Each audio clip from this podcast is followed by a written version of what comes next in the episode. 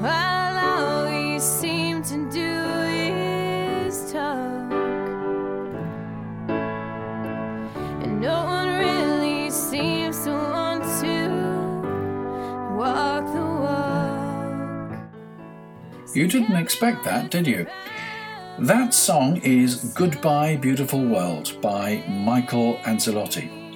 I'll play it in full at the end of this episode.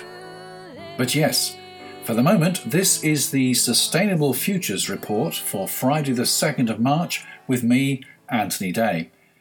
Thank you for waiting, as they say in all the best supermarket queues. Converting the report from weekly to monthly means that so much more information builds up that it's difficult to make a choice. Anyway, the first thing I must do is to welcome my latest patron, Per Matthias Nordqvist from Stockholm in Sweden. Welcome. This time I'm going to talk about rubbish, about free solar panels and batteries and cars in space, about growing food in the desert, about Boris Johnson, the UK Foreign Secretary, and agricultural standards after Brexit, about who's getting pressure from Greenpeace and who's giving pressure to Avaaz, another campaigning group. There are straws in the wind, plastic ones, more in some places than in others. Then there's the books I've been reading, and you should too. The British government has lost a legal action for its lack of action on air quality for the third time. And finally, non native species are not always what they seem. There, I told you it was a lot. Let's go back to patron Per Matthias Nordqvist from Stockholm. He says one subject I'm interested in, but that is hard to report on, is moonshot missions. Can we equip a million homes here in Sweden with solar panels over 10 years? Sort of what Norway is doing with electric cars? I'm interested in countries or organisations that are raising the stakes, aiming higher. Well, my newspaper quotes Eurostat and Imperial College and reports that Sweden is way ahead of other European countries in exploiting energy from renewable sources. Figures show that in 2016, renewables delivered 53.8% of that nation's energy, compared with the UK's 9.3%. It's interesting that the other countries up at the top of the table, like Finland and Latvia with nearly 40%, are by no means the sunniest countries in Europe, but maybe they get their energy from wind. Italy, Spain, France, and Greece were all well below 20%. Could do better. Climate Action reports that Sweden is on course to build Europe's largest battery cell plant. They say the European Investment Bank has recently approved a loan that will help a Swedish company build an innovative battery factory. 52.5 million euros, which is 68 million US dollars, was approved by the bank this month to help get the project off the ground. The construction is expected in the next few months in the city of Västerås in central Sweden. The company behind the project, Northvolt, was only established in 2016 as the brainchild of former Tesla employee Peter Carlsson. Now, the CEO, he sees a strong future for the technology. Europe is moving rapidly towards electrification. Northvolt's objective is to build the world's greenest battery to enable the transition. With the support from the European Investment Bank and the European Union, we are now one step closer to establishing a competitive European battery manufacturing value chain, he said. And talking of Tesla, my son has just sent me a news report from Australia. Elon Musk, he of SpaceX and the Tesla electric car company, has announced that he will give free solar panels and Tesla Powerwalls batteries to 50,000 homeowners in South Australia. The deal is that he sells the electricity to the homeowners for about 30% less than they are currently paying. He links all the systems together to make a virtual power station, and he sells the surplus electricity to recoup his costs. Maybe Sweden should give him a call, although it sounds as though they're doing pretty well without him. You've got to admire Elon Musk. Well, I do anyway. He's a South African born Canadian American inventor and entrepreneur. He made his money as one of the founders of PayPal, which was sold to eBay for $1.5 billion.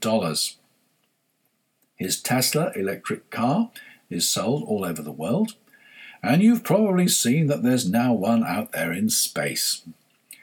The SpaceX company wanted to demonstrate the capabilities of its heavy rocket and used a Tesla car as part of the payload. Of course, some people have said that sending up this vehicle complete with dummy astronaut in the driving seat is shameless grandstanding and polluting space.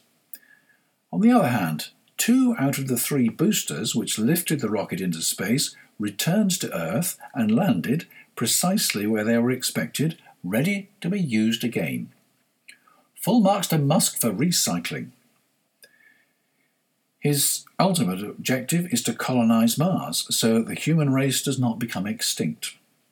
At the same time, he's doing everything he can to promote renewable energy to mitigate global warming and climate change.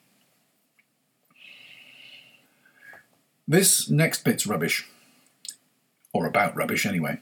We've been sending used plastic for recycling to China for years. About half a million tonnes per year from the UK alone, which given that plastic is pretty light, is an awful lot of plastic.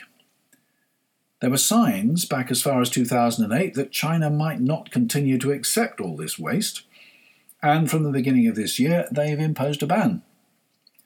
There is no capacity in the UK to recycle all this extra material, so much of it will have to be burnt, as far as incinerators have the capacity, and the rest will go to landfill. Costs of waste disposal paid by local councils will go up. It's ironic that in the past I've criticised councils for entering into contracts with incinerator companies which have obliged them to divert materials from recycling so that they can supply a waste stream of sufficient calorific value to these incinerators. It looks as though that problem will be solved, although it's far from an ideal solution. And then there is the risk that we'll see more and more fly tipping until domestic recycling capacity is increased and that won't happen overnight. What is the British government doing about this? When asked recently, Michael Gove, the Environment Secretary, said, I don't know what impact it will have. It is something to which, I'll, I'll be completely honest, I've not given it sufficient thought. Of course, Prime Minister Theresa May made that speech that I reported last time when she said that the government was committed to working to a target of eliminating avoidable plastic waste by the end of 2042.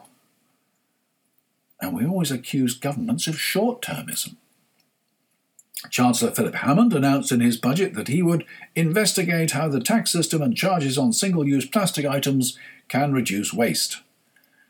Three months on, the chair of the Environmental Audit Committee, Mary Creagh, has called on Philip Hammond for answers an HM Treasury spokesman said, We are fully committed to reducing the use of harmful single use plastics and the damage they cause to the world's oceans and wildlife.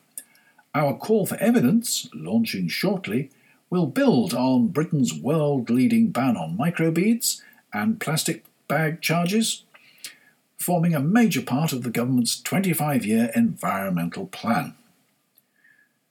Which means that so far, three months on, nothing has been done. Others are not so dilatory. It's reported that Her Majesty the Queen is banning plastic drinking straws and plastic bottles from the royal estate. Worryingly, it's also reported that purchases of plastic drinking straws by the caterers at the Houses of Parliament are higher than ever. Good news, though, from London City Airport. They claim to be the first UK airport to be phasing out plastic straws. What next? Maybe they could cut out CO2 pollution by phasing out aircraft. A red, white, and blue and green Brexit. Speaking recently to farmers, UK Environment Secretary Michael Gove reiterated his desire to occupy the high ground on green standards after Brexit. In the same week, Foreign Secretary Boris Johnson, who has a very wide interpretation of his brief, insisted that any Brexit deal should provide the UK with the freedom to change environmental rules, energy efficient standards, and energy taxes if it wanted to. Maybe he is anticipating ISDS, Investor State Dispute Settlement.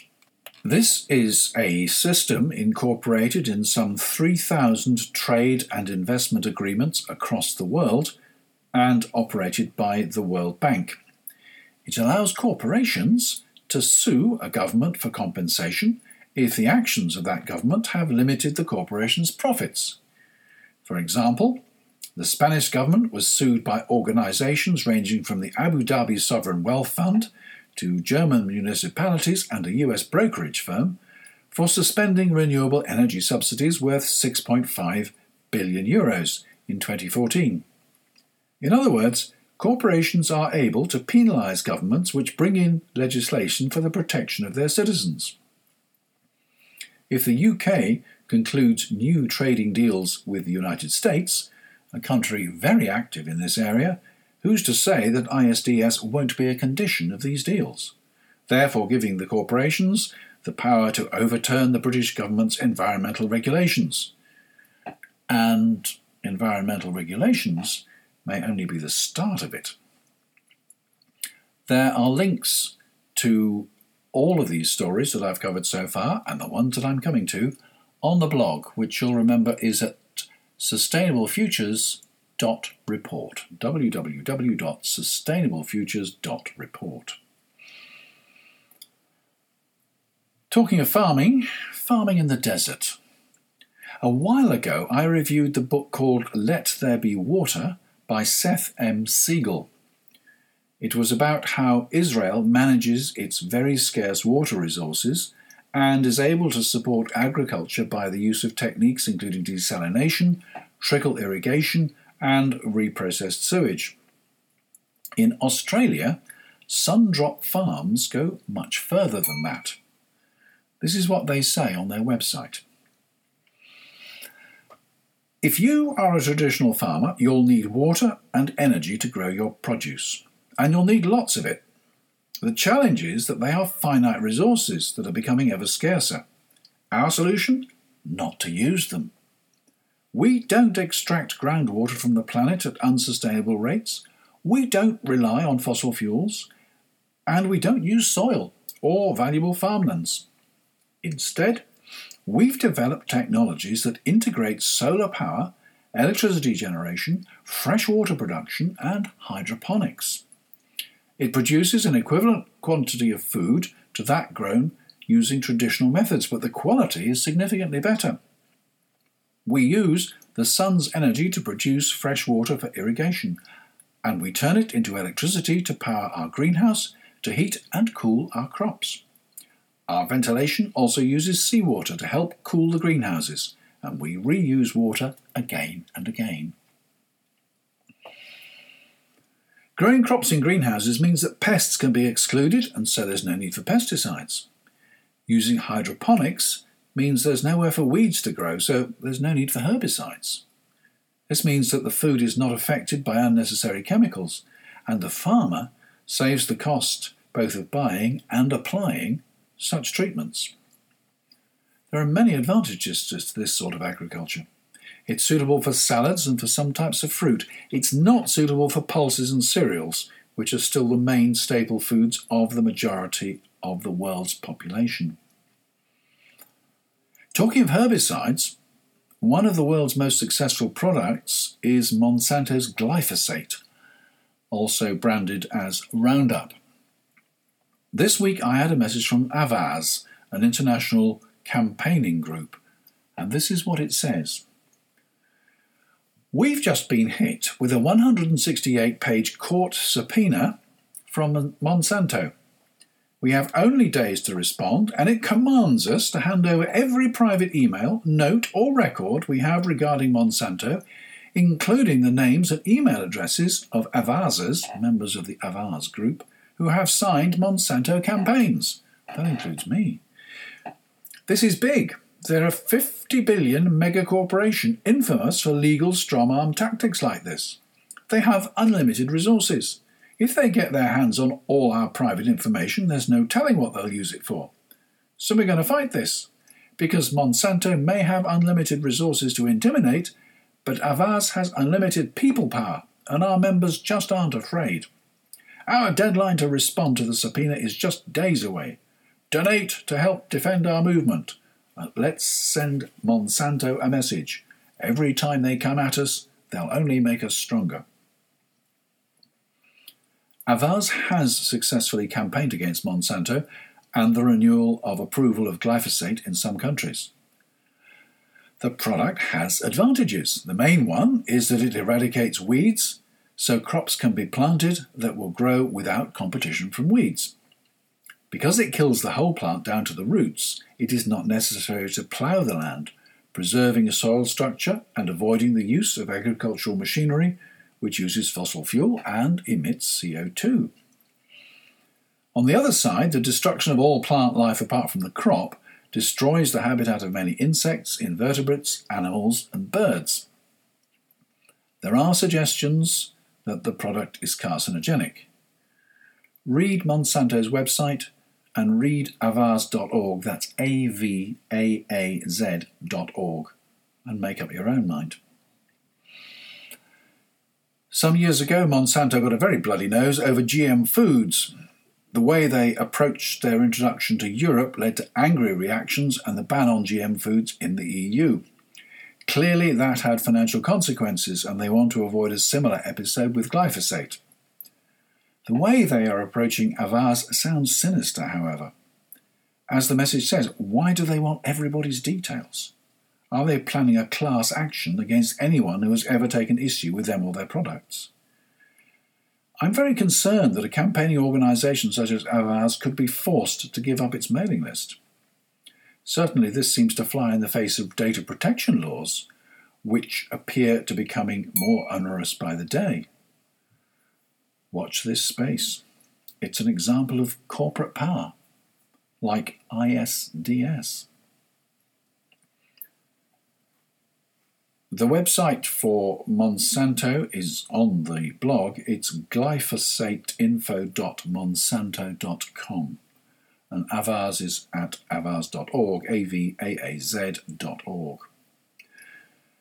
In other activist news, Greenpeace contacted me the other day to complain that the UK's air pollution limit for the whole year had now been reached.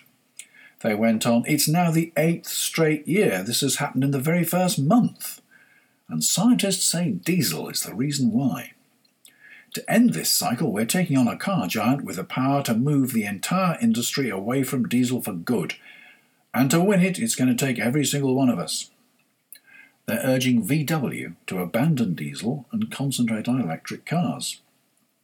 If you want to support their campaign, secure.greenpeace.org.uk is the place to go. It's not very obvious on their website, but there's a specific link, which is much more long and complicated, on my blog at www.sustainablefutures.report.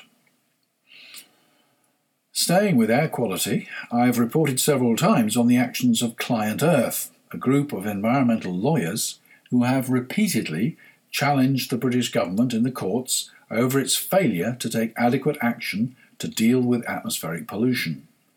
This week they won their third case. Client Earth made legal history after a High Court judge ruled that the court should have effective oversight of the UK government's next air pollution plans. It means, for the first time ever, that Client Earth can immediately bring the government back to court if it prepares a plan which is unlawful. This move, which means the environmental lawyers will not need to apply for permission to bring judicial review, was described by the judge as wholly exceptional. The government has subsequently said that it will not appeal against the judgment. We must hope that it will follow it.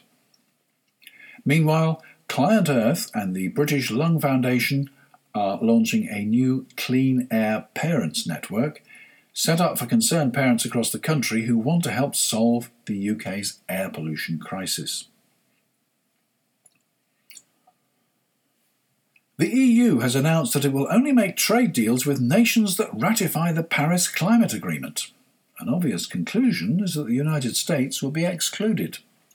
Of course, that won't worry the UK as we're leaving the EU. When I say leaving, we're leaving the customs union, according to the government, which gives us freedom to make our own deals. But as of this week, we're not leaving the customs union, according to the opposition, and not according to a large number of members of the governing Conservative Party. If we do leave, we will be able to make our own trade deals with whoever we like, whether they're in the Paris Agreement or not. At least we'll be able to do that after the end of the transition period, which may last two years, or may last 20 months, or longer, or not at all. All to be negotiated. Unless the opposition and dissident Conservatives gang up on the government.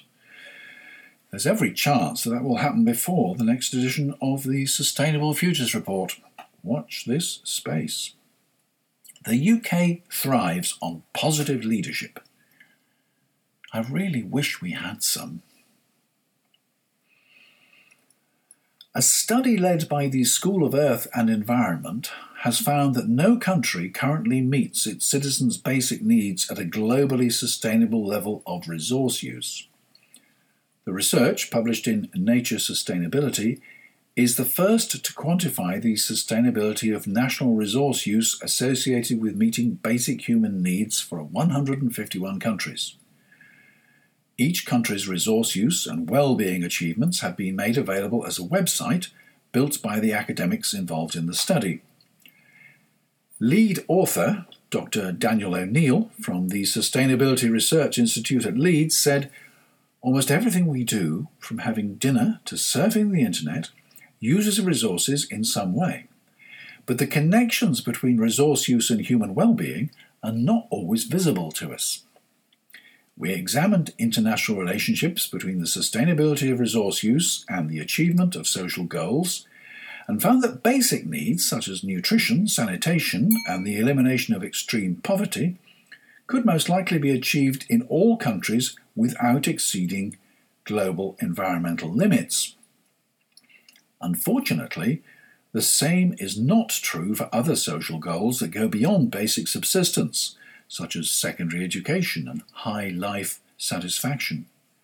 Meeting these goals could require a level of resource use that is two to six times the sustainable level. You can read more via the link on the blog at sustainablefutures.report. And finally, as the climate changes, plants, animals, and fish are moving to areas where they were not previously found. Examples of this in the UK are Japanese knotweed and Himalayan balsam, both of which choke waterways and suppress native plants and are extremely difficult to eradicate. As a beekeeper, I love Himalayan balsam because it makes very nice honey. But I'm very concerned about the Asian hornet. This insect eats honeybees, and a swarm of Asian hornets can rapidly wipe out a whole hive. It was reported last week that a farmer near Aberdeen in Scotland was concerned that a non native mammal had invaded his land. He called the police and told them that he thought he'd seen a tiger. The police asked all the local zoos to check whether they'd lost the tiger, and they sent an armed response unit. They cornered the suspect in a barn and discovered it was a very large, cuddly toy.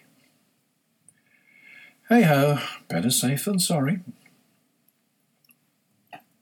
And that's it for another episode of the Sustainable Futures Report. Thanks for listening, and if you are, thanks for being a patron. And if you're not, have a look at patreon.com, P A T R E O N.com slash SFR. The next episode will be on Friday, the 6th of April, a very important day for all UK taxpayers. I haven't covered those books I've been reading, and this episode is already significantly longer than normal. Watch out next time. We're making good progress on setting up the Smart Sustainable Cities Convention. It'll be held in Leeds, and we're inviting speakers and delegates from all over Europe. We will have a very special deal for local government officers, councillors, and city officials when registration opens later this year. For the moment, put 21st of March 2019 in your diary and hop across to sscc19.com. That's Sierra Sierra Charlie Charlie 19.com and sign up for further information. I'm Anthony Day, and before I go, I promised to let you hear that song, Goodbye Beautiful World. I'm going to play it in full in a moment.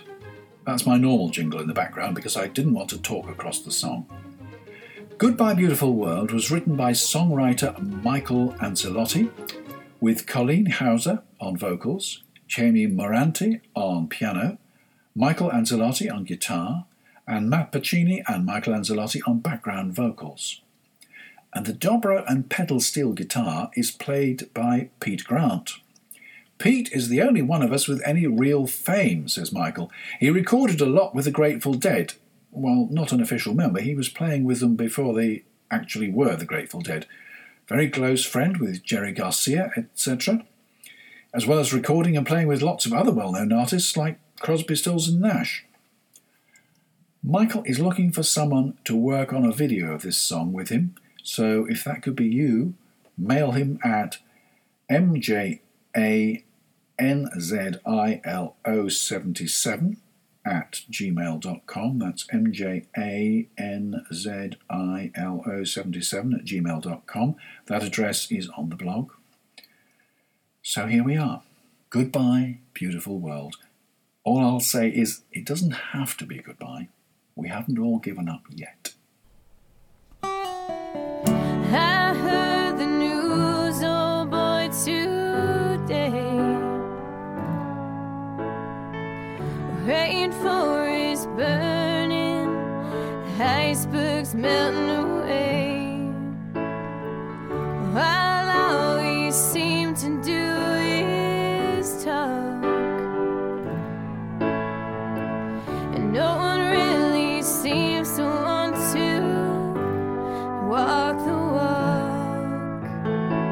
So tell me what's the problem with sun